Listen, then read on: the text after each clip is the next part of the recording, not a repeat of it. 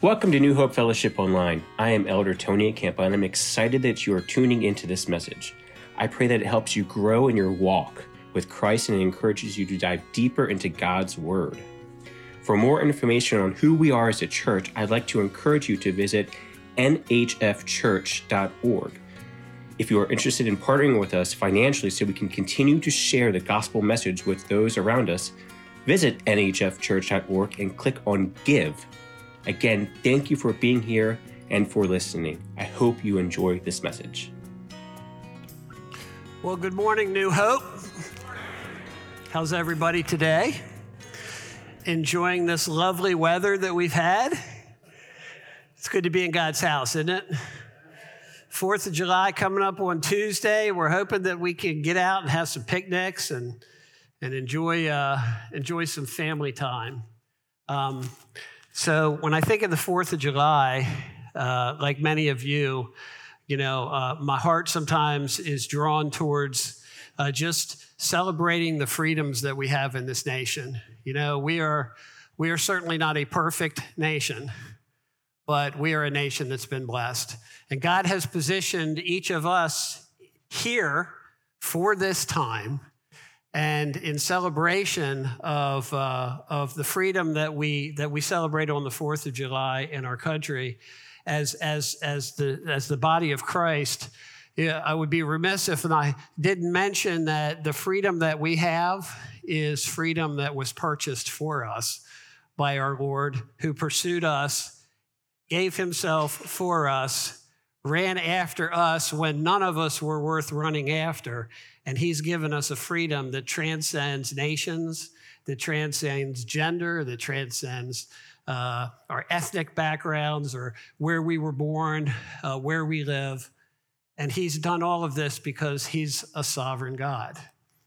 And so I stand up here on 4th of July. And uh, I, I, I, you guys that know me know my sense of humor. So, you know, I talk with Nick and I'm like, Fourth of July, could preach on freedom, preach on liberty. There's so many amazing things, Fourth of July, that we could be preaching about. And he's like, Esther 3.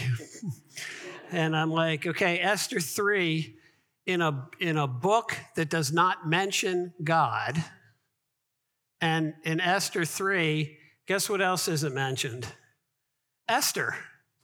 We're going to we're going to explore chapter 3 today in the book of Esther in our series. And, and listen, guys, sometimes with these, with these, especially these Old Testament series, sometimes it's easier if you know how things turn out before you before you study them because w- when you understand the end and what God has done in his providence then you see the story and the pieces of the story and how those pieces move you understand that truly we serve a sovereign God Nothing happens by mistake in the kingdom of God. Do we have choices that we make in life? Of course we do. And we're going to talk about that in Esther 3 because I think that there are a lot of wonderful applications in this passage. That um, this is the reason God gives us the totality of His Word because it is His Word, it is His holy Word, and He has a lesson for us this morning. So we're going to read from the Bible. We're going to read the whole uh, the whole chapter of Esther three.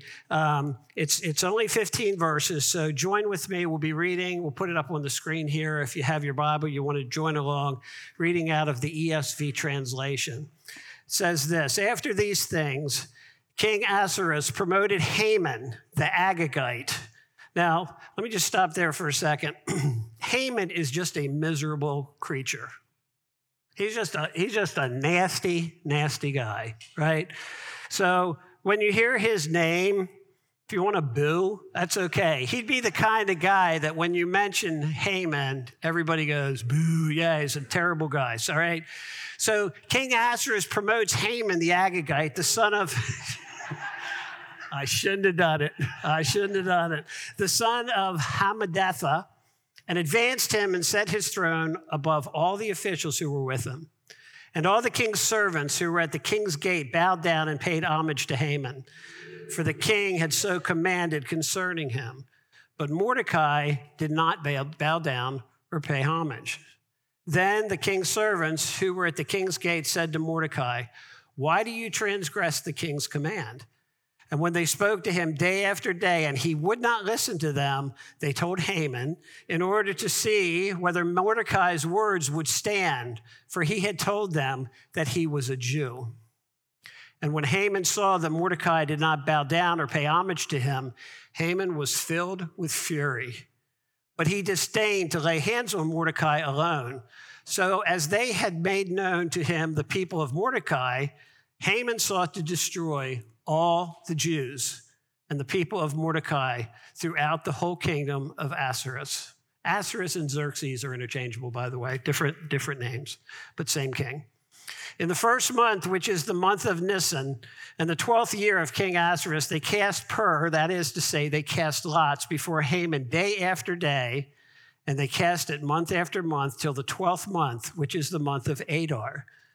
Then Haman said to King Ahasuerus, There is a certain people scattered abroad and dispersed among the peoples in all the province of your kingdom. Their laws are different from those of every other people, and they do not keep the king's laws, so that is not to the king's profit to tolerate them. If it please the king, let it be decreed they will be destroyed, and I will pay 10,000 talents of silver into the hands of those who have charge of the king's business, that they may put it into the king's treasuries.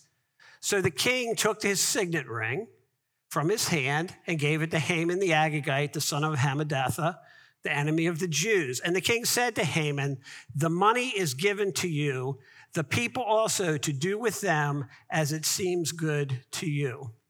Then the king's scribes were summoned on the 13th day of the first month, and an edict, according to all that Haman commanded, was written to the king's satraps and to the governors over all the provinces, to the officials over all the people, to every province in its own script and every people in its own language. It was written in the name of King Ahasuerus and sealed with the king's signet ring. Letters were sent by couriers to all the king's provinces with instructions to destroy, to kill, and to annihilate all Jews, young and old, women and children in one day, the 13th day of the 12th month, which is the month of Adar, and to plunder their goods. A copy of the document was to be issued as a decree in every province by proclamation to all the people to be ready for that day. The couriers went out hurriedly by order of the king, and the decree was issued in Susa, the citadel. And the king and Haman sat down to drink, but the city of Susa was thrown into confusion. Let's pray. Gracious Father, we desperately need your help this morning as we study chapter 3 of Esther so that we might understand what it says, that we might, we might understand what it does not say, and that uh, we would be strengthened and encouraged in our walk and in our faith and in our obedience by understanding the lesson that you want to teach us this morning. Lessons that, through the transforming power of Jesus, can change our lives. We pray this in Jesus' name. Amen. Amen. Well, if you kept your Bible open, I didn't because I got to have some space up here. But I'm going to start in um, I'm going to start in verse 10. And in verse 10, it says, um, "The king took his signet ring from his hand and gave it to Haman the Agagite. Now, this, you have to understand, this was not simply a symbolic gesture. I believe it was a total abdication of responsibility. King Ahasuerus is an interesting character as we're getting to know him. Those of you that have been studying with us over the last few weeks, um, he seems to operate far more on the basis of his glands than he does on the basis of his intellect or the strength of his convictions or principles. And as a result of that, we see him here as something of somebody that kind of moves back and forth, someone who is expansive in terms of his, his, his own greatness, and yes, at the same time, is unwilling to make decisions, good decisions that are necessary. And when we read this chapter, we're left with the question who actually is in charge here?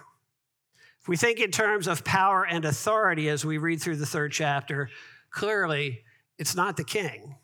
Despite all of his proud boasts And Mordecai, as we'll see here in a, mem- in a moment, appears to be overlooked in the king's honor list, as it were. Esther doesn't even appear in the chapter, so she has nothing to say in this chapter. The Jewish population is under the sentence of death. And the citizens of Susa are brought justifiably to a place of perplexity and confusion. So, are we then to assume that the people of God, upon whom he has set his affection, the Jewish nation, are now subject to the whims of a king who's increasingly out of touch as he sits down to share a drink with his buddy Haman? Let's notice as we try and find a way through this chapter, first of all, what we're told concerning the promotion of Haman himself. It's very obvious that the king has made this decision. We're not sure why or how or on the basis of what, whether he has operated arbitrarily to advance Haman to this position, but nevertheless, Haman is now advanced to have a throne of his own that is above all of the officials who were with him, so that all of the king's servants and all of those who were still within the framework of the government, all of them now are responsible under this guy, Haman, and are subservient to him. And this actually follows on from this way in which Mordecai, at the end of chapter two, remember what happened with Mordecai? So he received no promotion and no exaltation, whether he anticipated that maybe he should get some something special for what he did is anyone's guess. And when we note what he did, we have to remember that it was back in, in chapter two where he basically saved the king's life.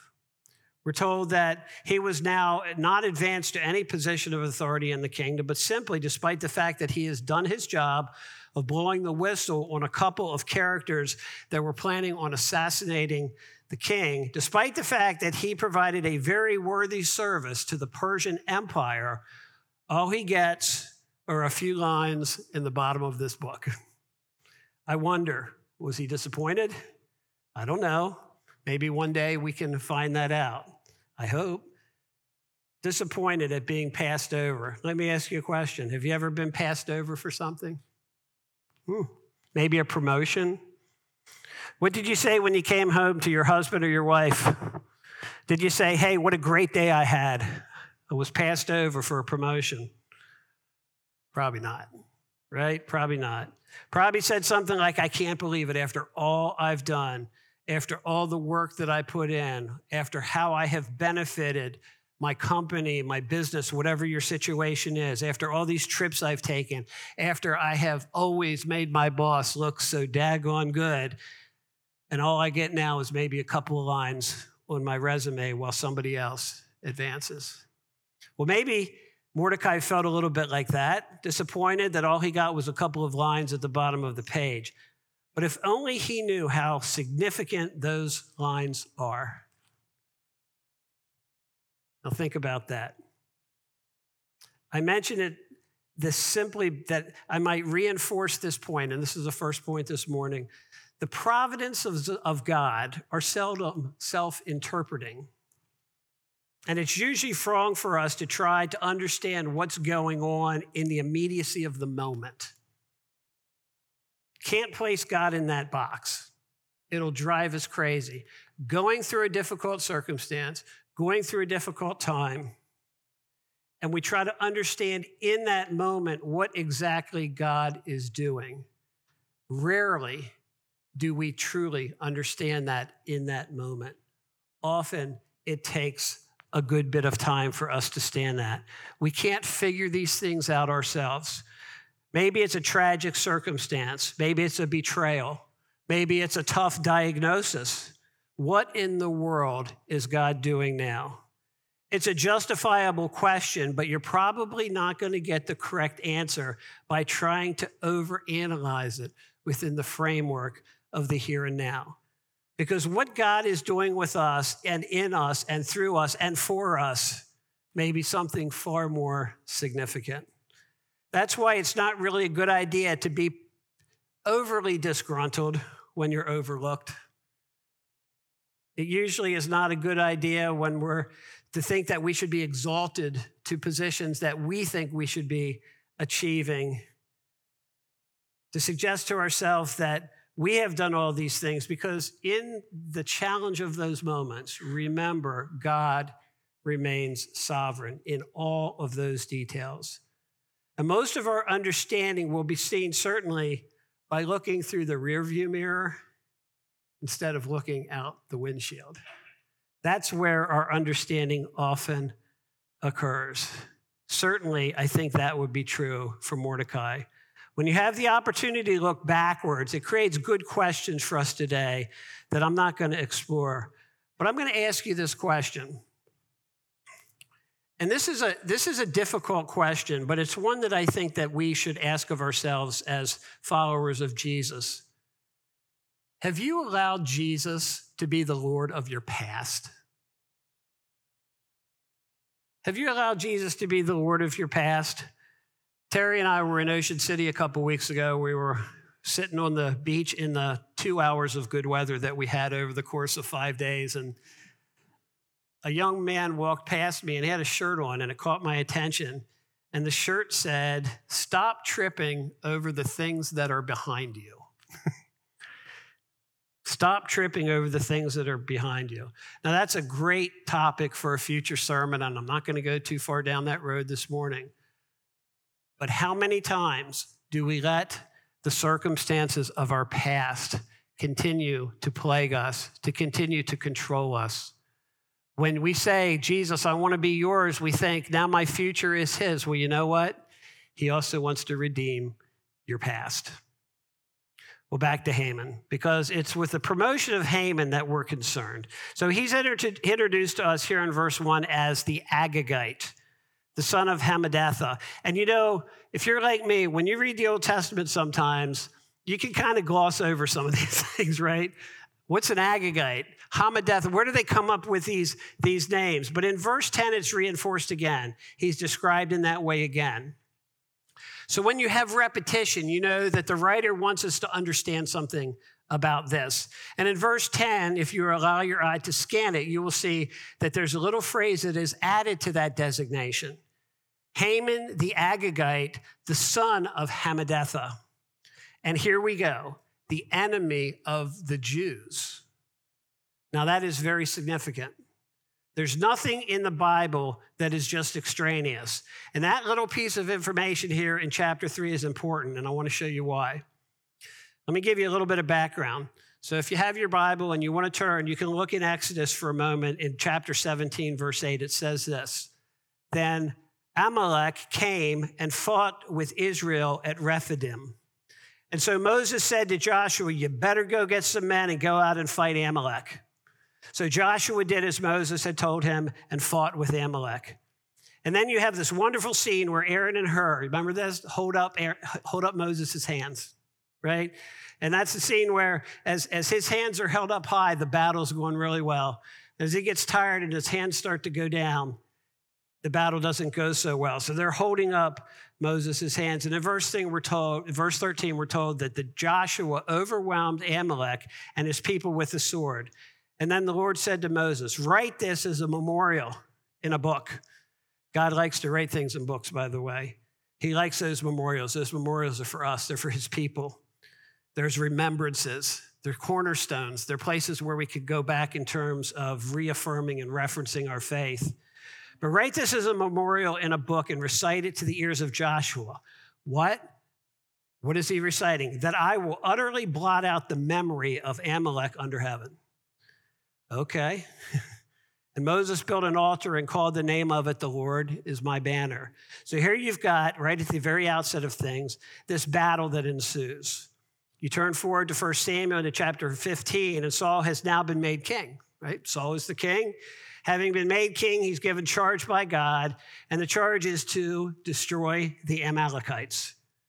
1 Samuel 15, 2 says, Thus says the Lord of hosts, I have noted what Amalek did to Israel in opposing them on the way when they came out of Egypt. That's Exodus chapter 17. God says, That didn't escape my notice. I understand what's going on here. Now, this is what I want you to do go and strike Amalek and devote the destruction to all they have This is God, and God's command is absolutely clear. And you go down to verse 9 and you read this But Saul and the people spared Agag and the best of the sheep. Remember the story? He spared the king, the best of the sheep.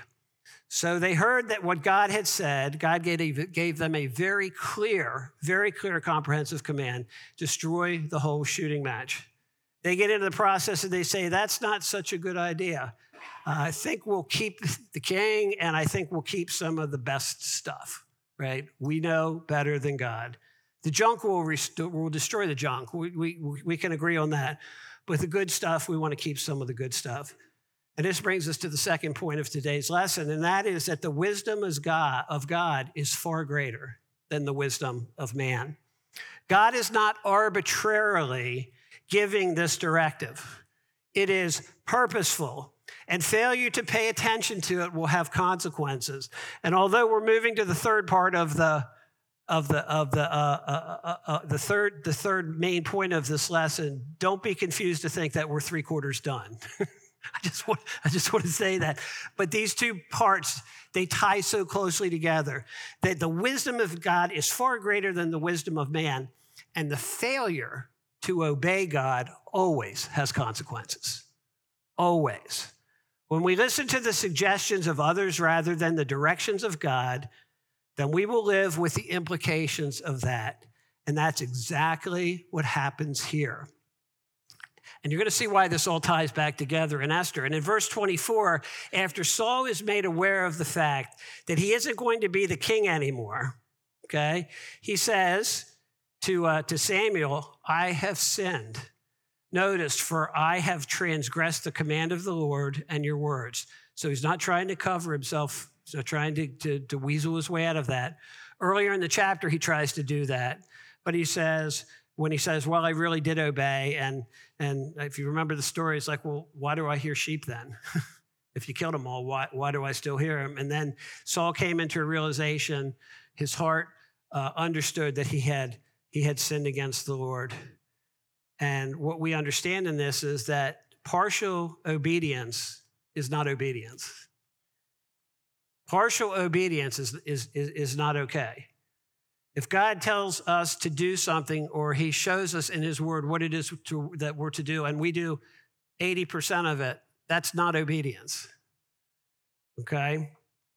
And this is what he says. He, uh, Saul, uh, Saul, King Saul says, he says, While I have transgressed and I have disobeyed the commandment of the Lord in your words. And then he tells us why because I feared the people and I obeyed their voice.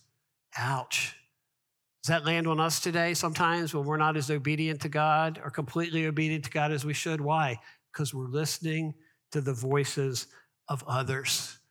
Maybe it's our friends, maybe it's our family, maybe it's somebody at work, and we know what we're supposed to do but we don't. And, as a result of him fearing the people and obeying their voice instead of fearing God and obeying God's voice, we have an old simmering kind of conflict that even today reproduces itself over and over and over again. You know, God, hear me, God is a God of restoration and he is a God of, of forgiveness. Can I get a big amen to that? Thank God, because if not, this is a waste of time. God is a God of restoration and God is a God of forgiveness. But our failure to obey God always has consequences. So now we move on to chapter three, okay? Back to chapter three. The power now resides from a human perspective in the hands of Haman. Boo, yeah. He's promoted to a place of significant usefulness in the kingdom, and the writer wants us to understand who he is. He is the Agagite now, if we don't know our Bibles, we just pass over that. It's like saying he's from Dundalk, or maybe he's from Maryland. Um, and we move on. Doesn't really matter. Oh, here it really, really matters. And it really matters when you realize in chapter 2, verse 5, the lineage of Mordecai, because Mordecai has been introduced not only as a Jew, but we've been given this background the son of Jair, the son of Shimei, the son of Kish, a Benjamite. Now, if you know your Bible well, you know who Kish was. Kish was Saul's father. All right, so here is Mordecai, a Jew, whose lineage goes back to Saul. Saul, who is the king and is told to destroy the Amalekites. Saul, his forefather, says, No, I'm not going to destroy them. It doesn't really matter. God says, Yes, it matters. So here we are in fifth century Persia, and this Jewish man, Mordecai, is confronted by the eagle of an Agagite who shouldn't even exist, but he exists because of the disobedience of Saul. now, I say to you again disobedience has implications. Don't try and, and, explain away our disobedience and the immediacy of the moment either. Don't think for a moment that our disobedience on a straightforward command of God is something that is a meaningless encounter. It has consequences. It will for you. It will for me. It does for you. It does for me. It will for those who love you as well. It will have consequences for those who live under your influence as well.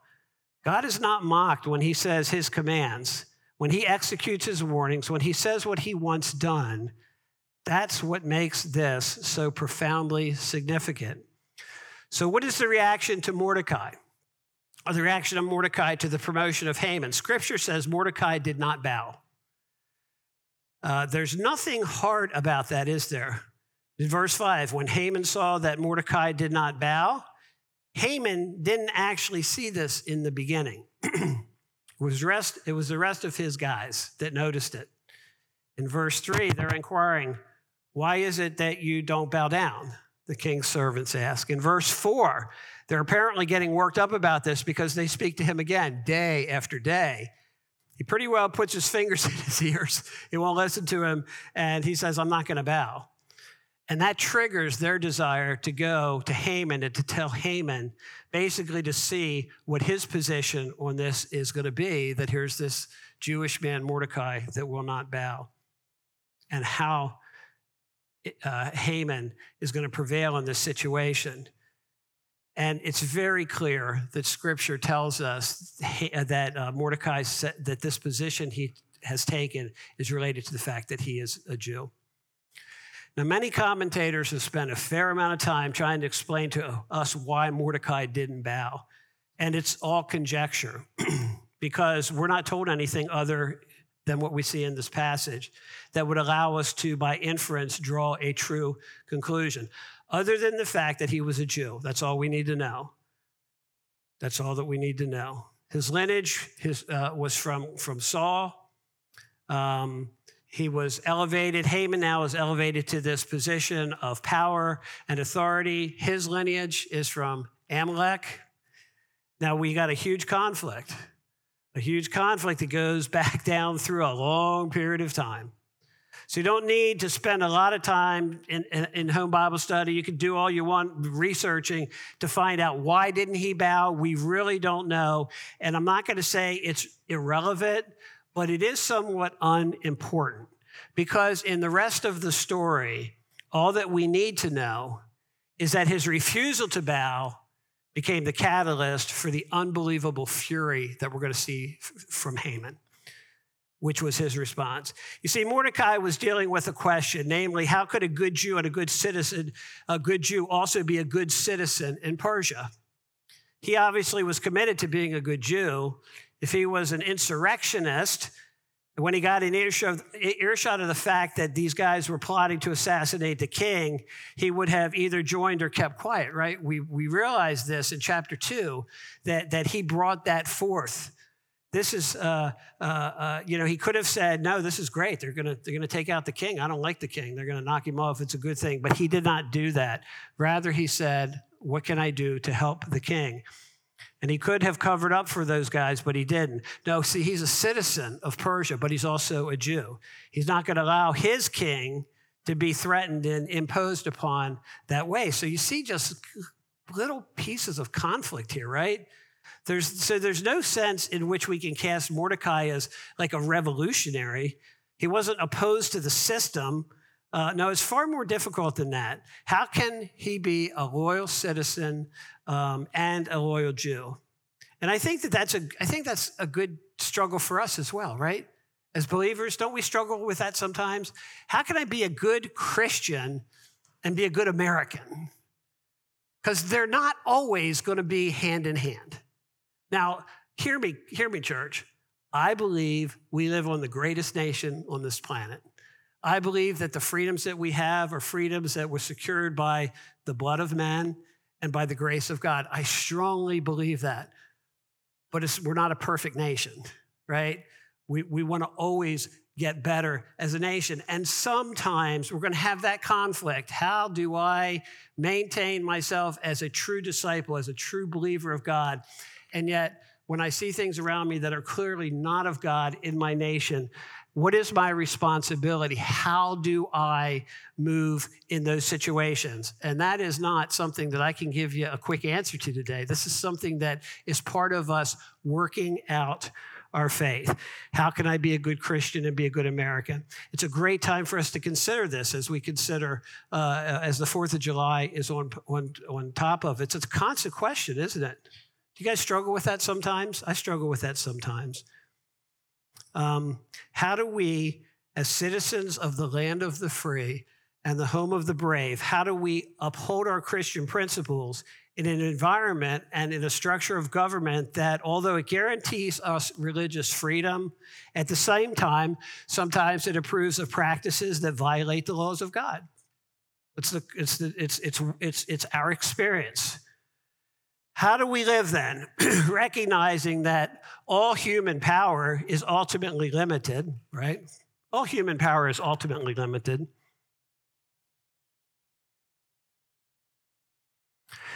And also, how do we live recognizing that the power that God insti- that was given and instituted by God is exercised by flawed and sinful human beings? And when that power is executed, it can violate the authority of God, the truth of His word. It almost inevitably leads to the abuse of power. And there is a quest for power in this nation, if you haven't noticed it. And I don't preach politics. But I don't care what party you're a part of, it's, there's a quest for power. We see it every single day. So, this is surely a dramatic irony right now that the United States Supreme Court, as I understand it in their chambers, as they execute their decisions, they're in a room where the entire Ten Commandments are engraved in the structure of the room. But there are many people that believe that man, under the guise of freedom and tolerance, has the ability to renegotiate the terms of engagement established by God. The creator of the universe, uh, you know, s- says this, and yet we kind of scratch our head sometimes and we grieve the foolishness of man when it goes sometimes against the laws of God. But here we are. We must uphold the context in which we live, within the framework and jurisdiction of what God has provided. And yet, here for Mordecai, he comes to a tipping point. He said, I'm not going to do that.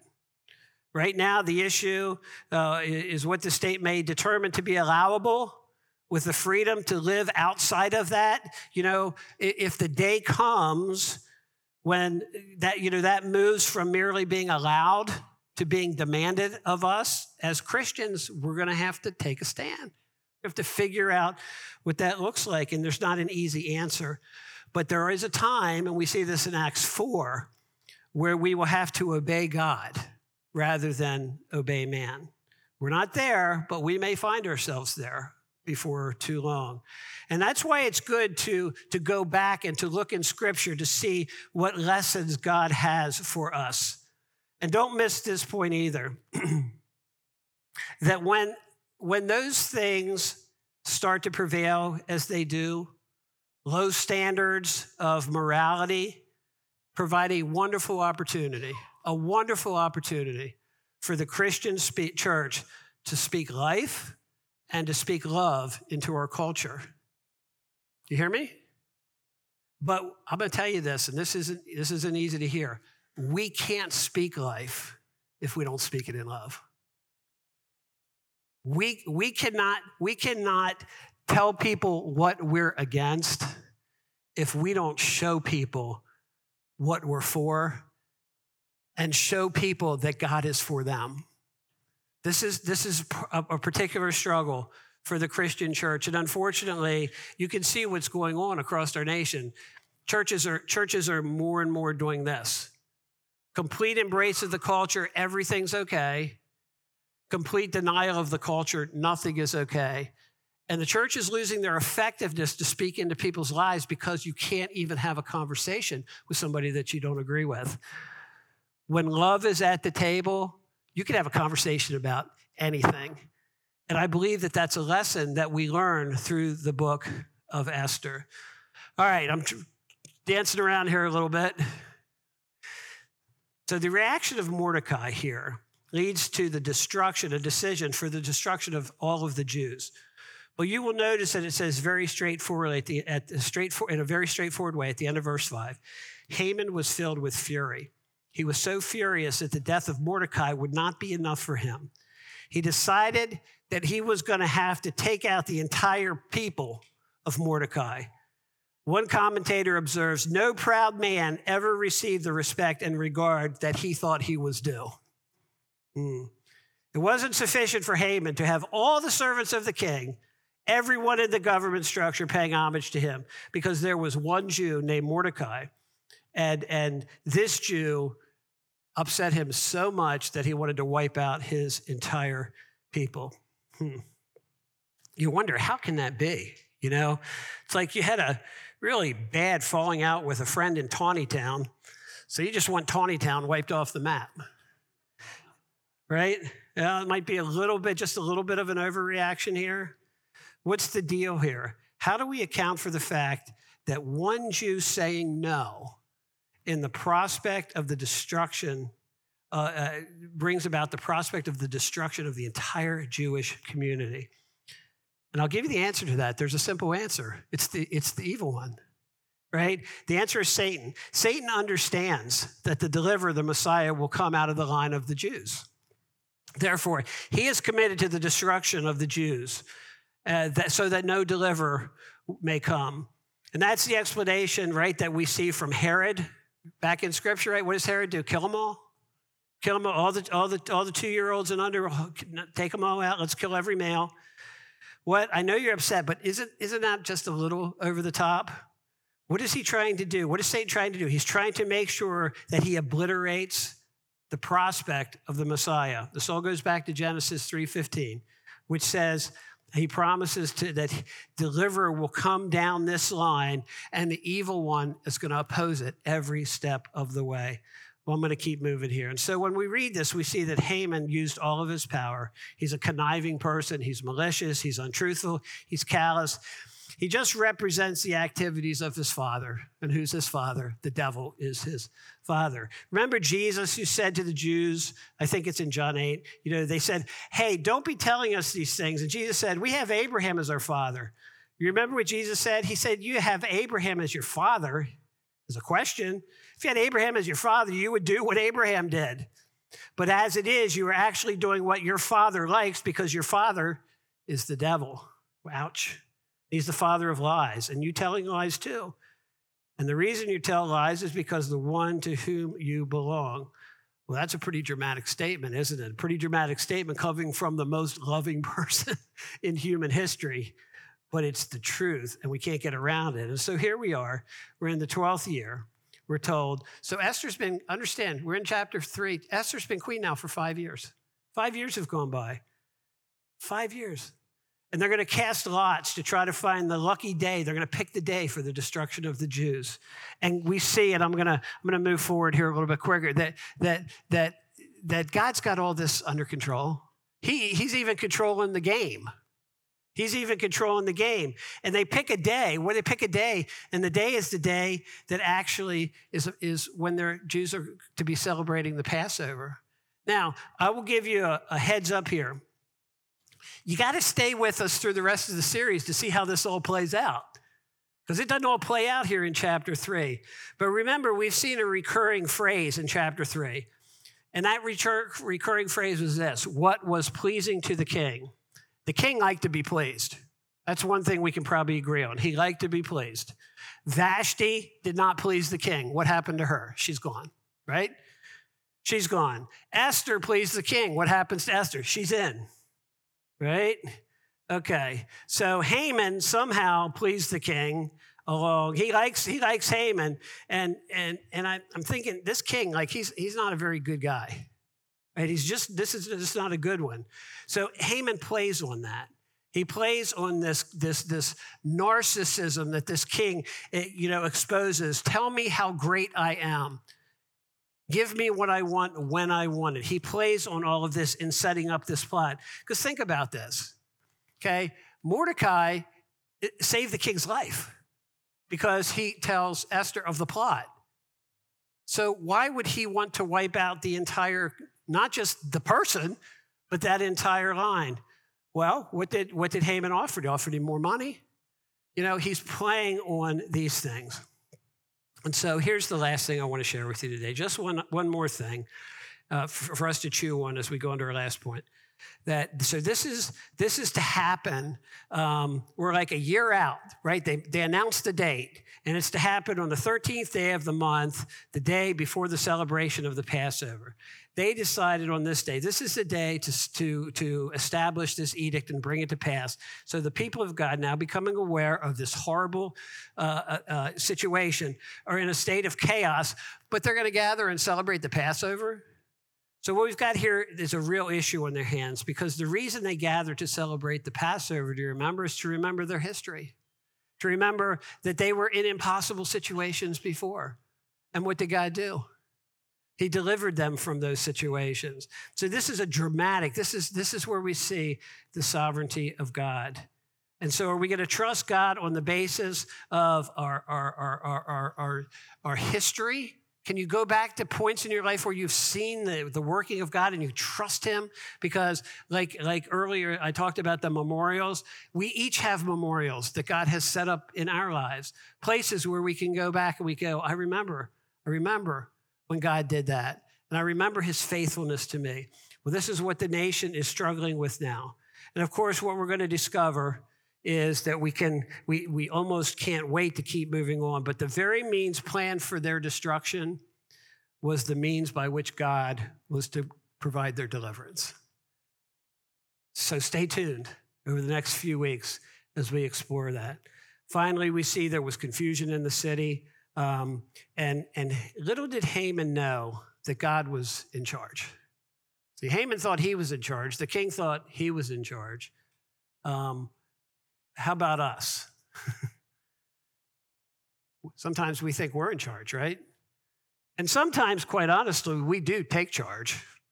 But if you go backwards a little bit to one of the points of the sermon, when we take charge and we do it with pride and we do it with sin, we're always going to reap a consequence for that. Okay? So here's the thing the king abdicates his responsibility. When, when, when responsibility is abdicated, what fills that void? Usually something that's not very good. And that's what we see in this story. When the king abdicates his responsibility, Haman's treachery fills the vacuum.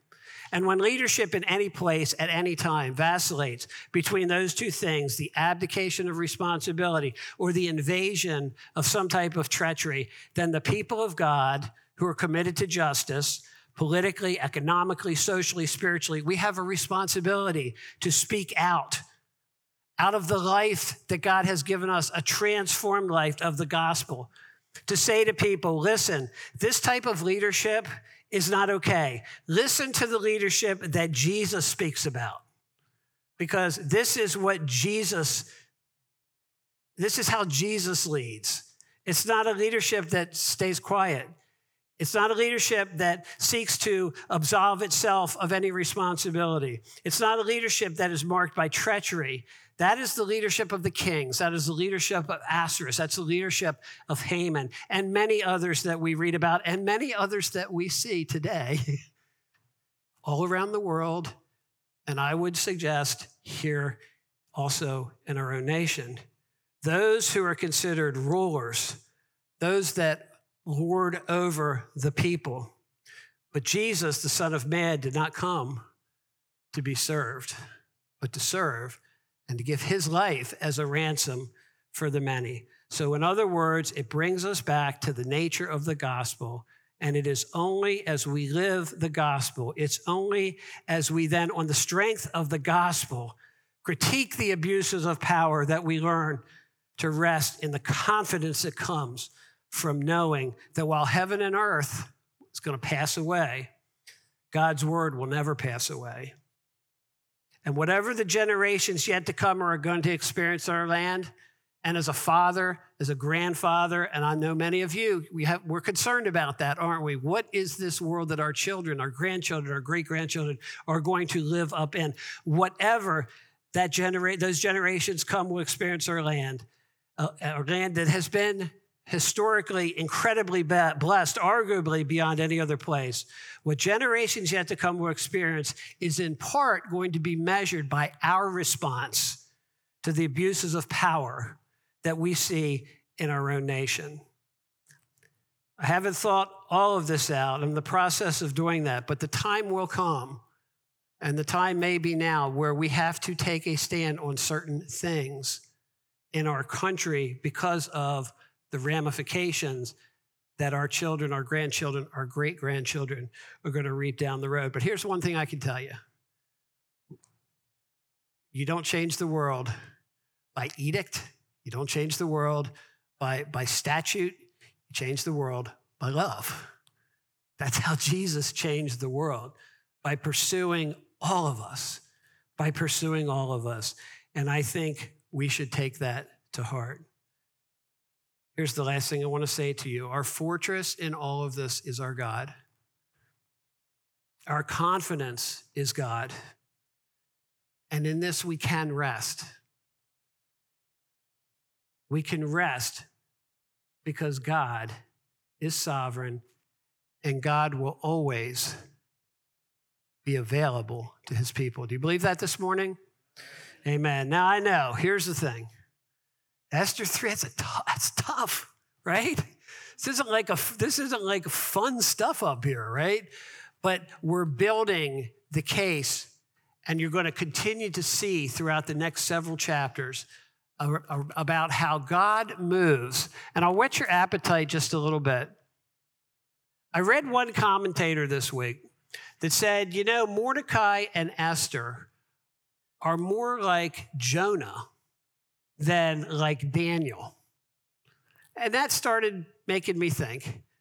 And I'm not going to not going to chase that down this morning, but here's the whole point of that. It's not what these guys are doing. It's what God's doing. And he's using them to do it. Right? He is using Mordecai. He is using Esther. He used Jonah. He used Daniel. And you know what? He can use you too. And he will use you. But you have to make yourself available to him for him to do that. Let's pray this morning. And then we're going to move into a time of communion. Father, I thank you, Lord, that um, in, in studying through the book of Esther, uh, Father, there's things there that are a little bit uncomfortable at times. And Father, there are things where um, our minds need to continue to meditate on our response and how we take the, the, uh, the discipleship that we see through some of these principles in Esther and we apply it to our lives. But Father, I give you praise this morning for so many things, Lord, but none more than Jesus, who made his life and his death available to everybody in the sound of, within the sound of my voice and everybody outside of this place, Lord, if only we will approach him with humility and recognize that it is through that relationship, God, that we can find joy, we can find peace, we can find forgiveness, we can find in us the person that we were created to be. Lord, as we move into